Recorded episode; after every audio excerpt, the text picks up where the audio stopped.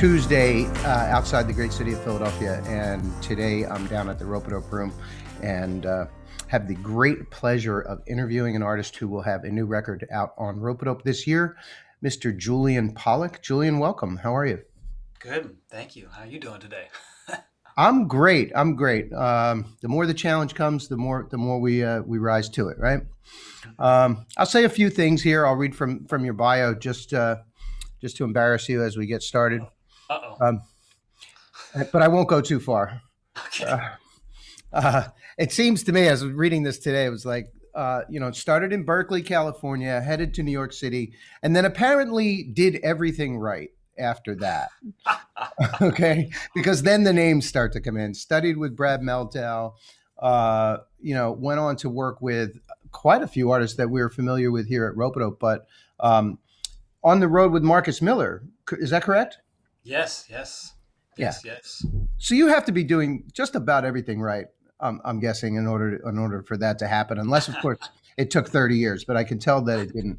So welcome, and I want to I want to uh, dig in a little bit. Uh, I like to start with this. Like, what's where's the foundation? What was your what was your musical upbringing and your family?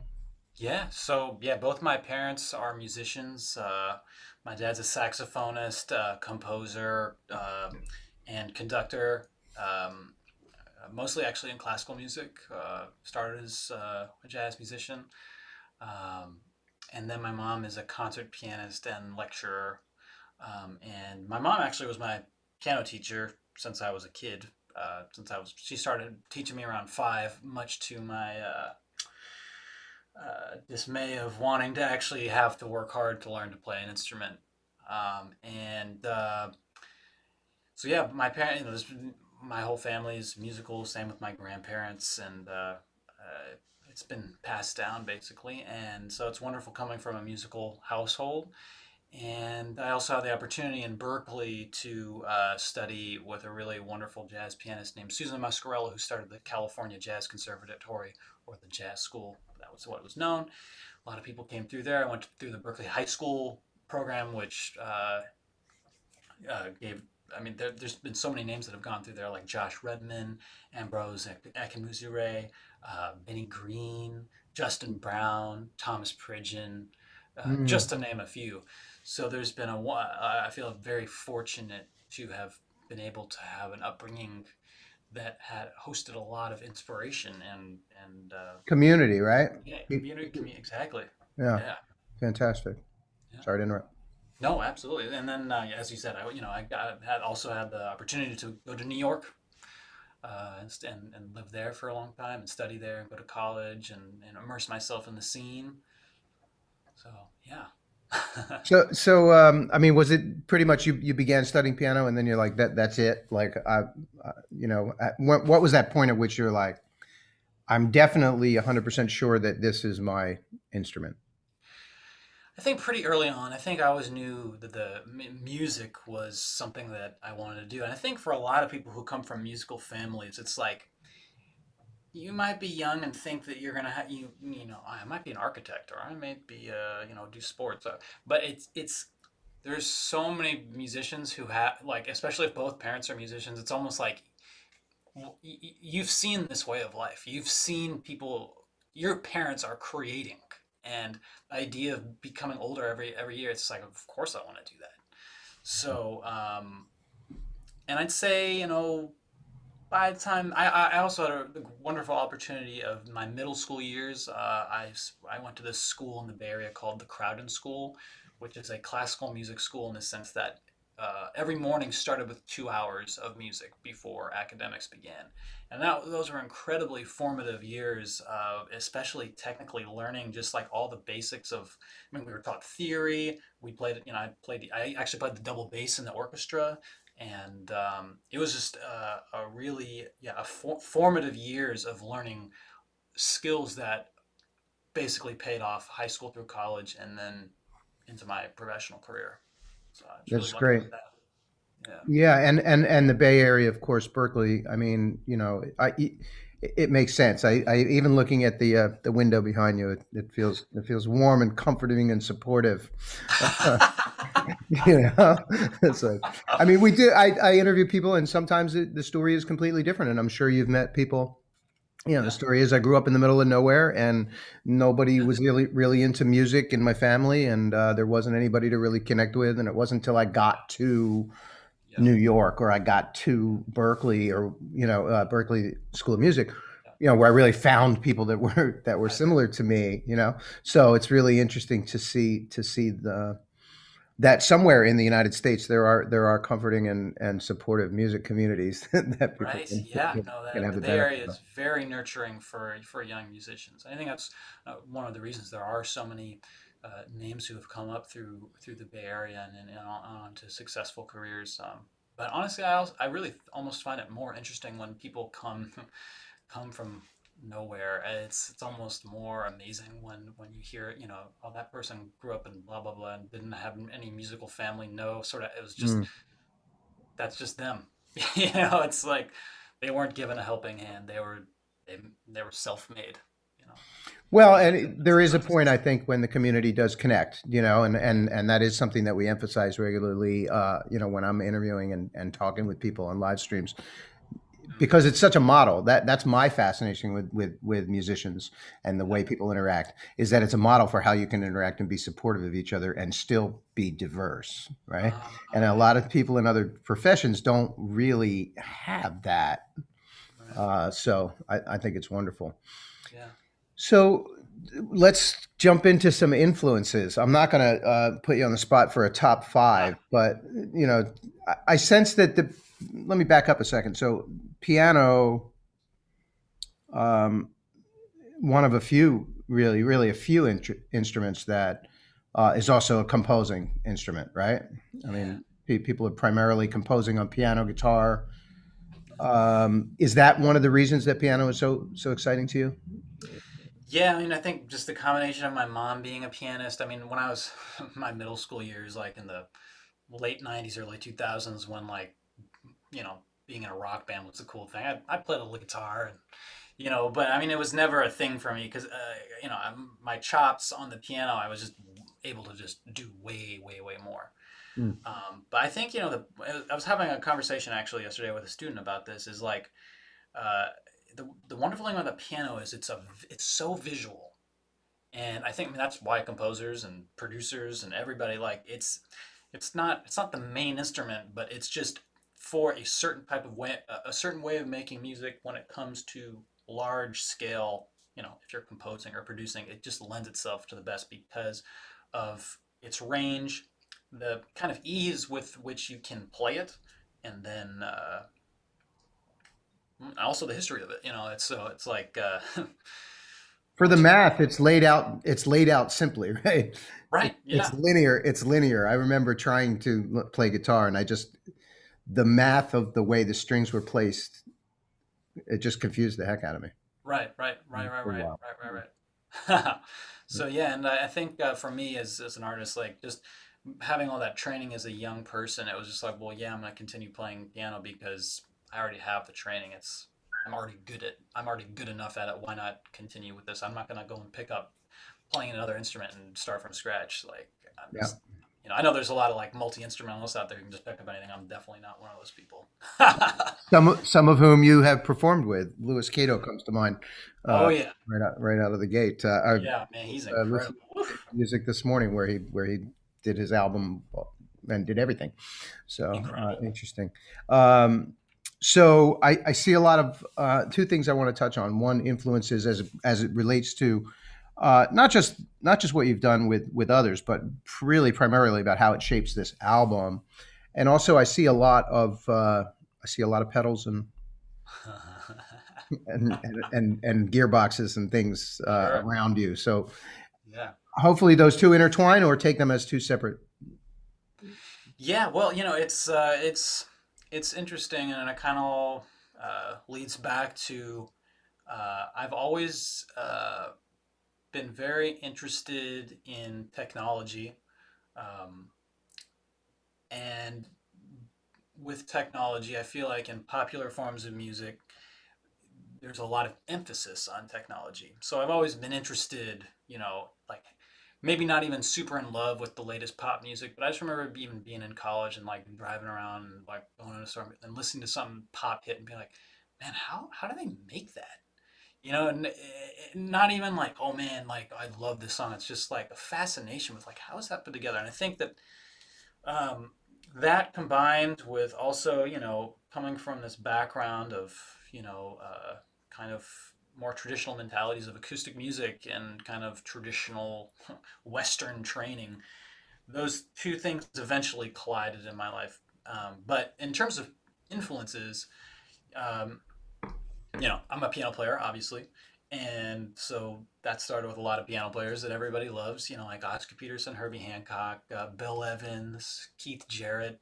Uh, later on in life, like in college, I became obsessed with Brad Mehldau, as many young pianists, many pianists in general. I mean, Brad kind of, to me, in my opinion, kind of changed the piano and, and the approach to jazz piano, just like Michael Brecker did to the saxophone. Hmm. And, and to a degree that in a way you everybody almost sort of sounds like that person if they subscribe to certain aesthetic decisions when they're playing.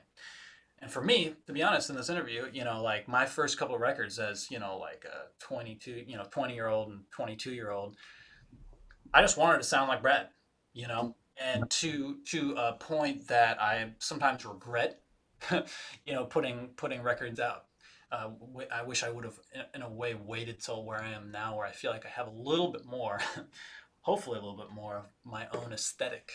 Mm. Um, mm. But um, so yeah, and, and, like it was cool, uh, you know, uh, back in the day. Uh, there was a Carnegie Hall put together this thing where, uh, you know, uh, Brad Mehldau did an open master class with with a few pianists, and we and my trio we got to be one of those one of those one of those trios, and it was it was incredible. He played with the guys who I play with, and uh, that was definitely a pivotal moment. And then, um, but getting into where I am now, at, at, a certain point, I think it was like 25 or something like that. I've been living in New York, uh, you know, post post grad, and uh, I just kind of came became a little disgruntled with myself and with my relationship to the jazz scene at large in New York. Mm. Um, I don't. A lot of people will, you know, who are who, who are, can be in a similar situation might kind of like say, "Oh man, the jazz scene, blah blah blah." But I really look at it more as just my the way I was uh, interfacing with the jazz scene at large, and I kind of uh, said to myself, uh, "I want to learn to be a producer. I want to learn how to do this electronic music thing because it's so compelling." You know, I mean, at, at the time, I remember like around 2014, 2013, like the EDM craze was just so large. I mean, it was it was just it was just mind-boggling how how huge things like Skrillex and Zedd, mm. Porter Robinson, like all these you know young producers, like it was like the equivalent of like rock stars in the 80s. Yeah. So I said, you know what? There's something here I want to learn how to do and uh, I basically said, I don't care about being a jazz musician anymore. And even the word jazz musician at this point, I have a lot of problems with. I'm actually much more a fan of just giving it some other name, whether it's BAM or something, because like with the there's so much baggage that comes with the word jazz, like not only politically but just uh, intrinsically with genre. Um, which is another reason why I'm glad I'm working with you guys.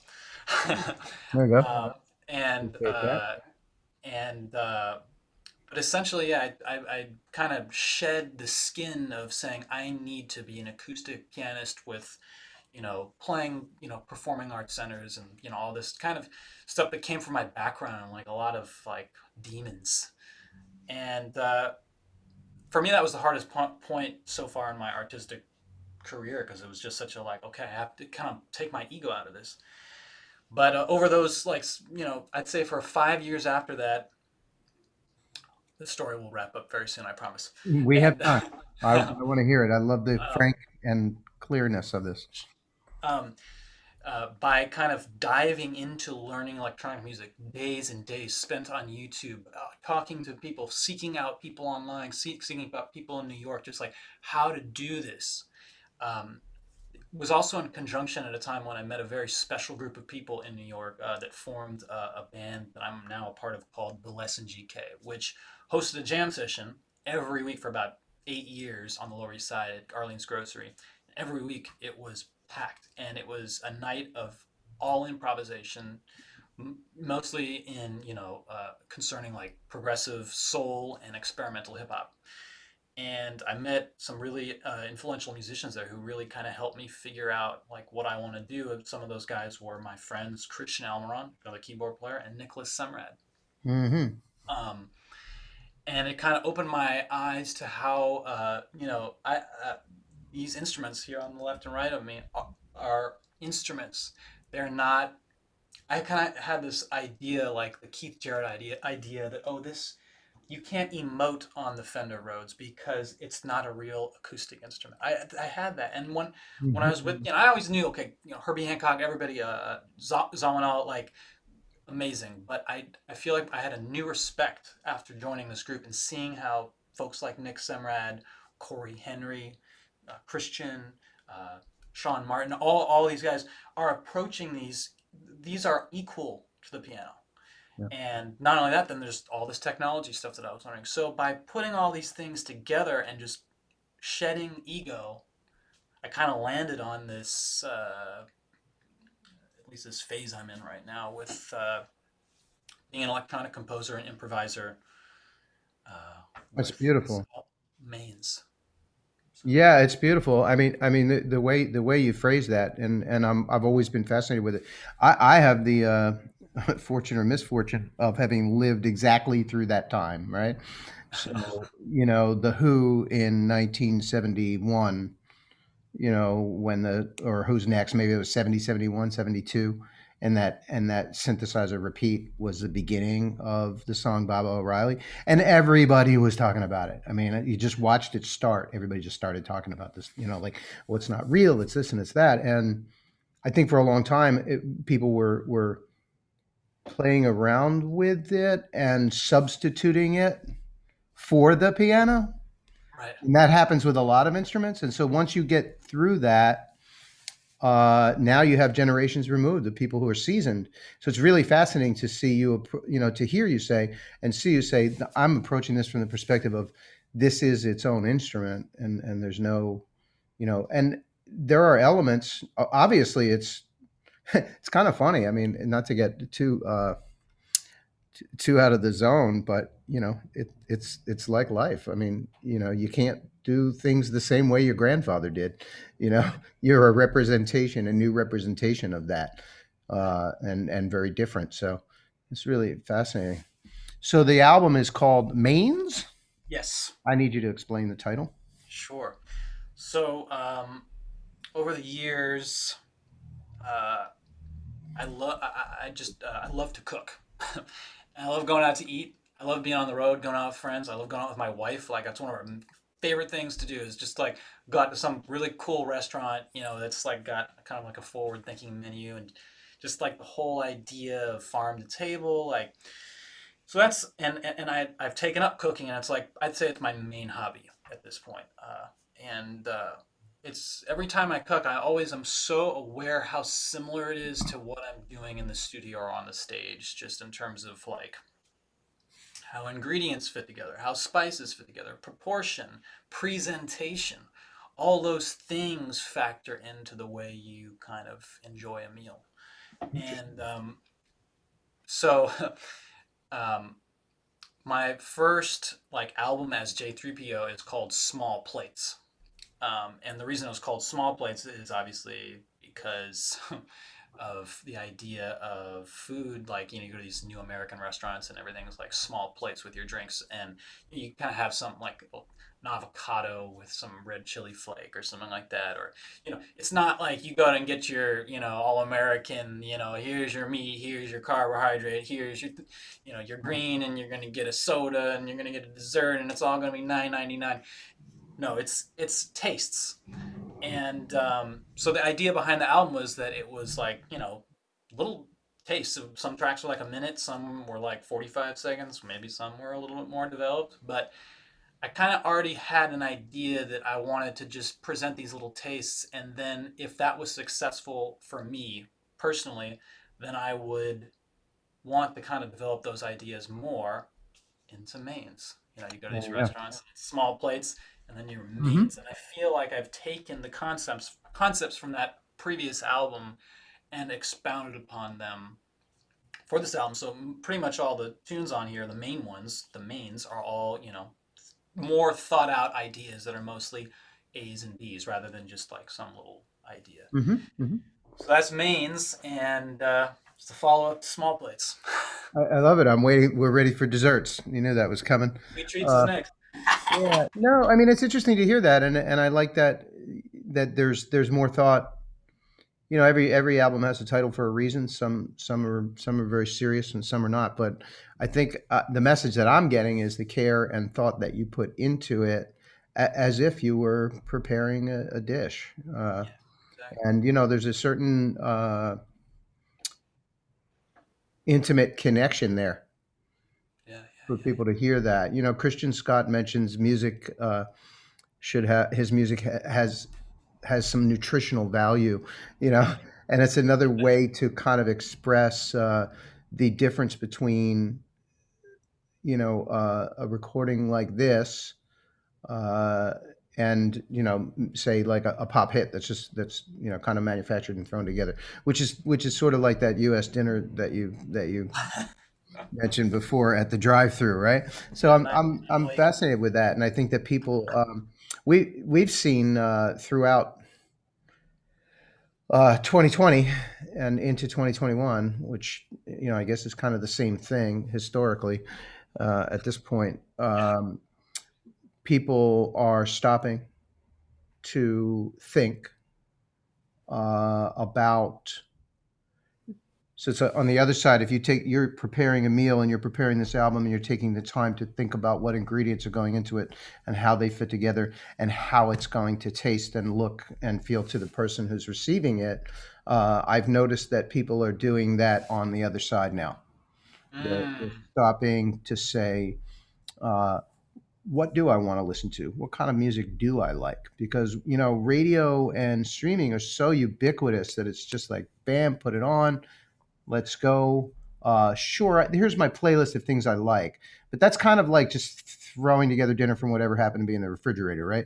That, that's not really stopping to say, what kind of mood am I in? What would I like to hear this evening? Can I schedule an album for tonight? And we're seeing a lot of that, and I'm, uh, it's really it's really encouraging. It's a, it's a yeah, beautiful thing. So ex- I, exciting time for sure right now.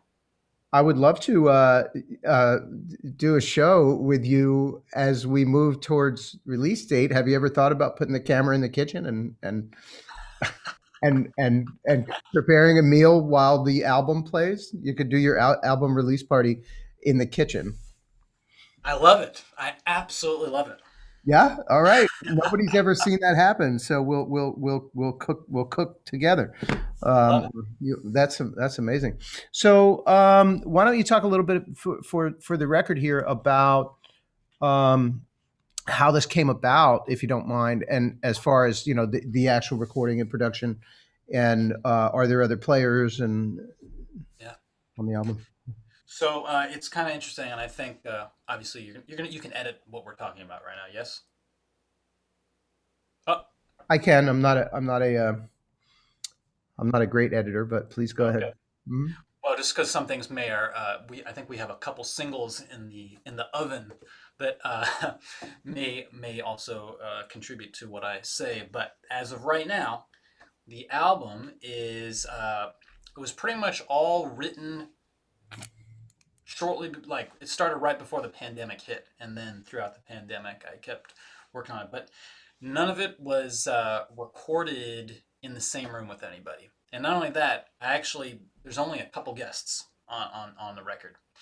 Um, and i think part of that is due to the fact that i wanted to be able to create this thing with all hands on deck from the things I've learned over the past chunk of time. And um,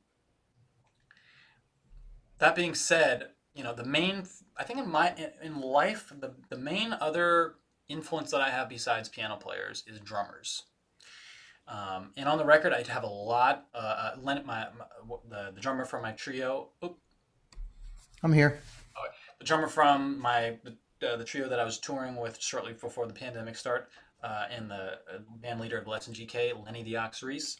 He, uh, he plays on a couple of the tracks, but he, there's also we had a sample pack where we went into a studio and we I played a bunch of keyboard loops. He played a bunch of drum loops. I edited and mixed them. They were put out with Jamcard on Splice. But oddly enough, I ended up using a ton of those loops on the record, and and uh, because of what we do, our, our, our music, style is so loop based, it worked really really well.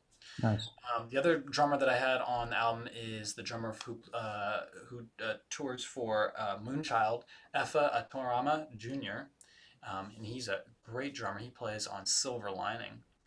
Um, but other than that, uh, it's it's pretty much all sample based and keyboards. It's an electronic album, hmm. and uh, the idea behind it is that when you listen through the speakers, you know, it gives you, as we said, this really prepared meal or this very it's like it's to me it's like a painting in this sense.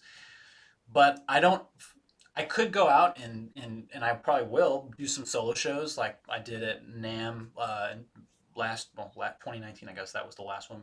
No 2020 mm. last year where i dj and play at the same time and that's cool i love that because you get like the full effects from the record but i also full fully know that the record is going to be toured with live musicians. It's like the trio, and we'll be taking the themes and the ideas from the record. Hmm. But when you come to the show, the experience you'll recognize things, but it's going to be different, and it's going to be a hmm. journey, and it's going to be something that it's going to be a reason to come to the show. Is that you're going to get an experience that's different from the album. Mm-hmm. But um, I like the idea of making an electronic music album with cuts that are like three minutes long, four minutes long, because things can be succinct. And I also feel that records, they're just different than a live show. And it's okay. And, and I think for the past 40, 50 years, 60 years, ever since recording was invented, it was like, we're trying to capture this live performance. But then along the way, and I feel like the Beatles were definitely the, the breaking point. It was like, hold on, this is a different medium. Mm. So, um, you know, and I've, I've made acoustic records where everybody's in the same room. Those are great. I love that. love listening back and feeling that. But I also love this idea of an electronic composition. And I want to be able to put that out as a valid statement. So, um, and I, I, do feel that there are certain details and certain artistic things that you can do when you're making an electronic album that you can't do when you're, you know, playing with an acoustic trio or playing yeah. live. So it's just I think it's a balance, and I'm really looking forward to the you know pandemic being over and being able to explore the themes and the ideas and the feelings of the album with live musicians who also understand electronic music, like Lenny the Ox Reese, like Nick Semrad, like Antoine Katz, Christian, like all these, all my friends. Like I'm, I fully intend to go out and play with them and, and explore these ideas again. It's a really interesting time because um, you know we we I, I'm I'm so looking forward to the emergence from COVID, I guess, if you will. Yeah. Because I think uh, I'm I'm a student of the human psyche, and uh, I watch how words can can intimate what people are thinking. Uh, maybe not exactly what they're saying, but you know, everyone is saying, well, you know, after COVID, after COVID, and when things return, and they say, oh, but not to normal. So there's this weird hedging going on. But connecting that with what you just said about the Beatles and them seeing the accurate capture of a live experience as not the only thing that you can do with this recorded medium. Uh, now the line between uh, a live performance and a live streamed or digital performance visually is going to be more blurred than I think people are, are expecting. Uh, I see concerts happening where you're live, but the cameras are also on and it's broadcast around the world. And I wonder what introduction that brings in. I've been waiting for the music video to die since I got into the music business because, you know, yeah. it's like pop music. It's like, okay, I saw Michael Jackson. I don't need to see the rest, sort of, right? Because every time I do, all I can think of is Michael Jackson or James Brown, right? So I get it. Oh, and you have dancers now too. Got it. Okay, that's all the same, right? And videos are exactly the same. Like most music videos look like uh, a promotional piece for an album or an MTV start. You know that like that's what they look like, and and because that's the intent that's the only purpose they've really been used for. But now we have a new sort of interbeing kind of purpose for video. Yeah. So I'm really interested to see, and you're on the edge. I mean, if you're, if, you know, the way you're creating and the way you're pushing ahead with, you know, taking away the line of or, uh, organic or acoustic and, and, and electronic, I'm really excited to see you get out, play live, but also see how that pans out with uh, with interactive video or video. I guess you can't really call it interactive, but I, I think it's there. There's a certain intimacy to live stream concerts that I think people are missing completely. Yes. Yeah. yeah. Well, and, it's interesting you, you say all of that, and I, I because I think you guys, you know, I mean, with with Snarky, kind of started a whole mm. you kind of reset the game good point you know i mean family dinner is like you know i mean it, at this point that that that's like a node in musical evolution you know yeah. especially like with Cory's solo on Lingus i mean the whole concert and the whole idea of it was so revolutionary and i think that yeah like what you're saying like as these live stream concerts, you, you go to the concert, the concert something might be missing, but if you get the live stream, you're you're getting a more intimate uh, experience. And I think that there's something so cool and so positive about that. Yeah, I mean, I as an older man uh, who has been to you know thousands upon thousands of live shows, I'm looking forward to not hearing the guy next to me make a bunch of noise when he comes to sit down or complaining or eating dinner or dropping things or you know doing whatever you know that's interrupting my enjoyment of the music i'm not saying i want to sit at home all the time but i'm, I'm interested to see where it goes. And it's funny you should say that about snarky puppy because we knew at the time that this was you know so simple and yet so different. Revolutionary. Yeah. It's almost at a point now where I feel like by ga- giving uh, the an audience and fans that type of experience, it's almost like we can't we can't even go back from that now. Like in a way, if you're not giving your fans some sort of video experience to be intimate, you, you know, like it's it's too good. Well, I, I agree with all that except the words giving um, I, I, I think that that as, as this develops, and this is very very important in this process, is uh, you know again it's it's existing ideology or the ways of thinking, right? So we, it's you walk into a bar in the city and they say it's twenty bucks to get in, and you're like, who's playing tonight? You just pay it, right? You're like, it's going to be good. It's this bar, right?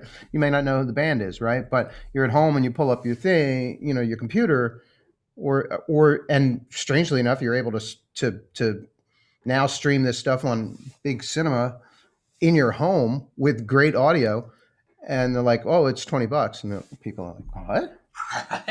That, that needs to change. You know, people, you know, they're. My pitch, and as long as you know, I'm I'm in a recorded setting right now, is watch what happens when you pay artists $20 to watch their live show from your house. When enough people do that, it's going to blow your mind. Wow. It's going to be amazing. You know, when there's a basis, because everything I see in this business is like, you know, you're limited by finances most of the time, right?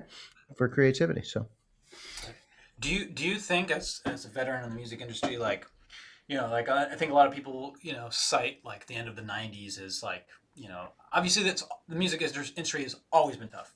Like everybody knows that. But there was, I feel like in the air, even though I was young at the time, like, you know, until Napster, basically, like there there was ways to make money. Then we had all this kind of like dark ages, and now we're kind of slowly making our way out of that. Do you feel like we're going to continue out of that, and we will actually have a flourishing financial system in the music industry, or how, how do you feel about that?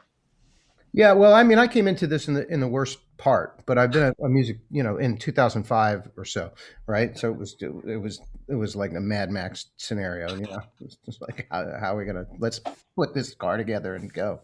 Um, but I've you know I've been a music fan my whole life, so I've watched it. I mean, I had 400 vinyl records by the time I was 18 years old.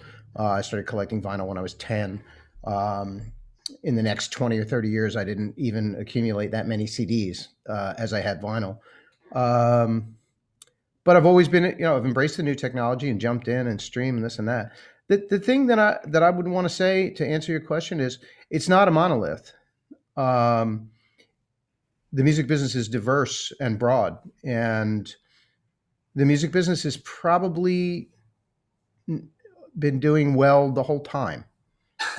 Uh, the question is, just like everything else in society, how broad, because it's a creative endeavor, how broad and and equal or fair is that success? Mm. So I think there, you know, I mean, Ed Sheeran made four hundred million dollars last year. I mean, that is, you know, you can't say the whole thing's broken if a cat can do that, right? Um, but at what expense? So I'm hoping that we're coming back around to a time where people can invest a little more money in um, music that is going to have that nutritional value and that long lasting impact rather than just the Big Mac uh, drive through thing. You know, I'd like people to go to the grocery store and pick up the right, the right ingredients and go home and cook that good dinner rather than driving through the Wendy's drive through, you know, and that's what a lot of the the what I call the entertainment business is about today. And also from a tech perspective, this is another piece of it. You can't stream it all. You have to go buy the stuff and buy get high quality downloads and put the headphones on. Um, that's part of that whole process too. So. I, COVID's had an interesting effect on that. I, like I said earlier, I think people are paying attention. Um, I liken this a lot to impressionist art in the late 1800s, Mm. early 1900s. I, you know, Monet and Renoir were not starving, but let me tell you, they were they were scrambling to get somebody to pay their rent so they could spend some time painting. Uh, truth of the matter is, they were going to paint anyway, and unfortunately, they did. Uh, and a hundred and some years later, despite being dissed at the time and not not even commercially access- accessible, but criticized uh, by art critics and, and a system that you know didn't support them that lasted you know the popular artists of the time i don't even, does anybody know who they were you know Very, very interesting point. Very interesting point. Uh, it's something I, I I also think about is, yeah, exactly. Like who, there's almost no way to know exactly what it was like to live circa 1900 with artists like that or Debussy and Ravel. And like, yeah, now they're, they are gods to us. But at the time, perhaps they were not really gods to their, I mean, obviously to some of the people around them, but they were not, they didn't loom as large in the kind of public domain and uh, yeah, I'll be curious to see what does really last now. You know, my my opinion uh sit, sitting where i am um and i start with the bias and then i go against the bias of being ro- rope uh and then i just go back and just I, I, you know, people say, well, you're really good at, at putting playlists together. And I'm like, no, I'm not. I just put 20 songs from Rope on at random and press play, and I'm amazed. Um, I did just think it takes people, you know, this is it. I mean, it's not us, it's not me. It's the community that you're involved in, the people that you've referenced, and the people that you've played with, and the the people that are out there from Snarky Puppy to Marcus Miller to. This is, in my opinion, one of the greatest music creation times in the history of the planet. And it really just takes people to kind of like tune in and slow down and, and, and, and listen and hear what it is and stop trying to genre categorize it uh, and, and take it for what it is. I, I do believe that. I've never said it publicly, but I do believe that this is it. This is the time. So, and and so for that, I'll, I'll close it. Thank you so much for uh, your contribution and pushing forward. Uh, and as you kind of referenced, that we will have some interesting ways of rolling this album out. And I want to encourage fans who watch this to uh, watch carefully and to make sure you're following on Bandcamp and subscribing to J3PO uh, so that you're on top of and hip to what's what's going to happen because some people are going to be in the know before others. So that's my my pitch. Julian Pollack, J3PO. Anything else you'd like to say to the fans before we wrap? Uh, yeah, it's been it's been a pleasure talking with you this past 50 minutes, and I look forward to more. I look forward to the release of the album and continue to working with you guys and just the community at large. Everything you everything you mentioned.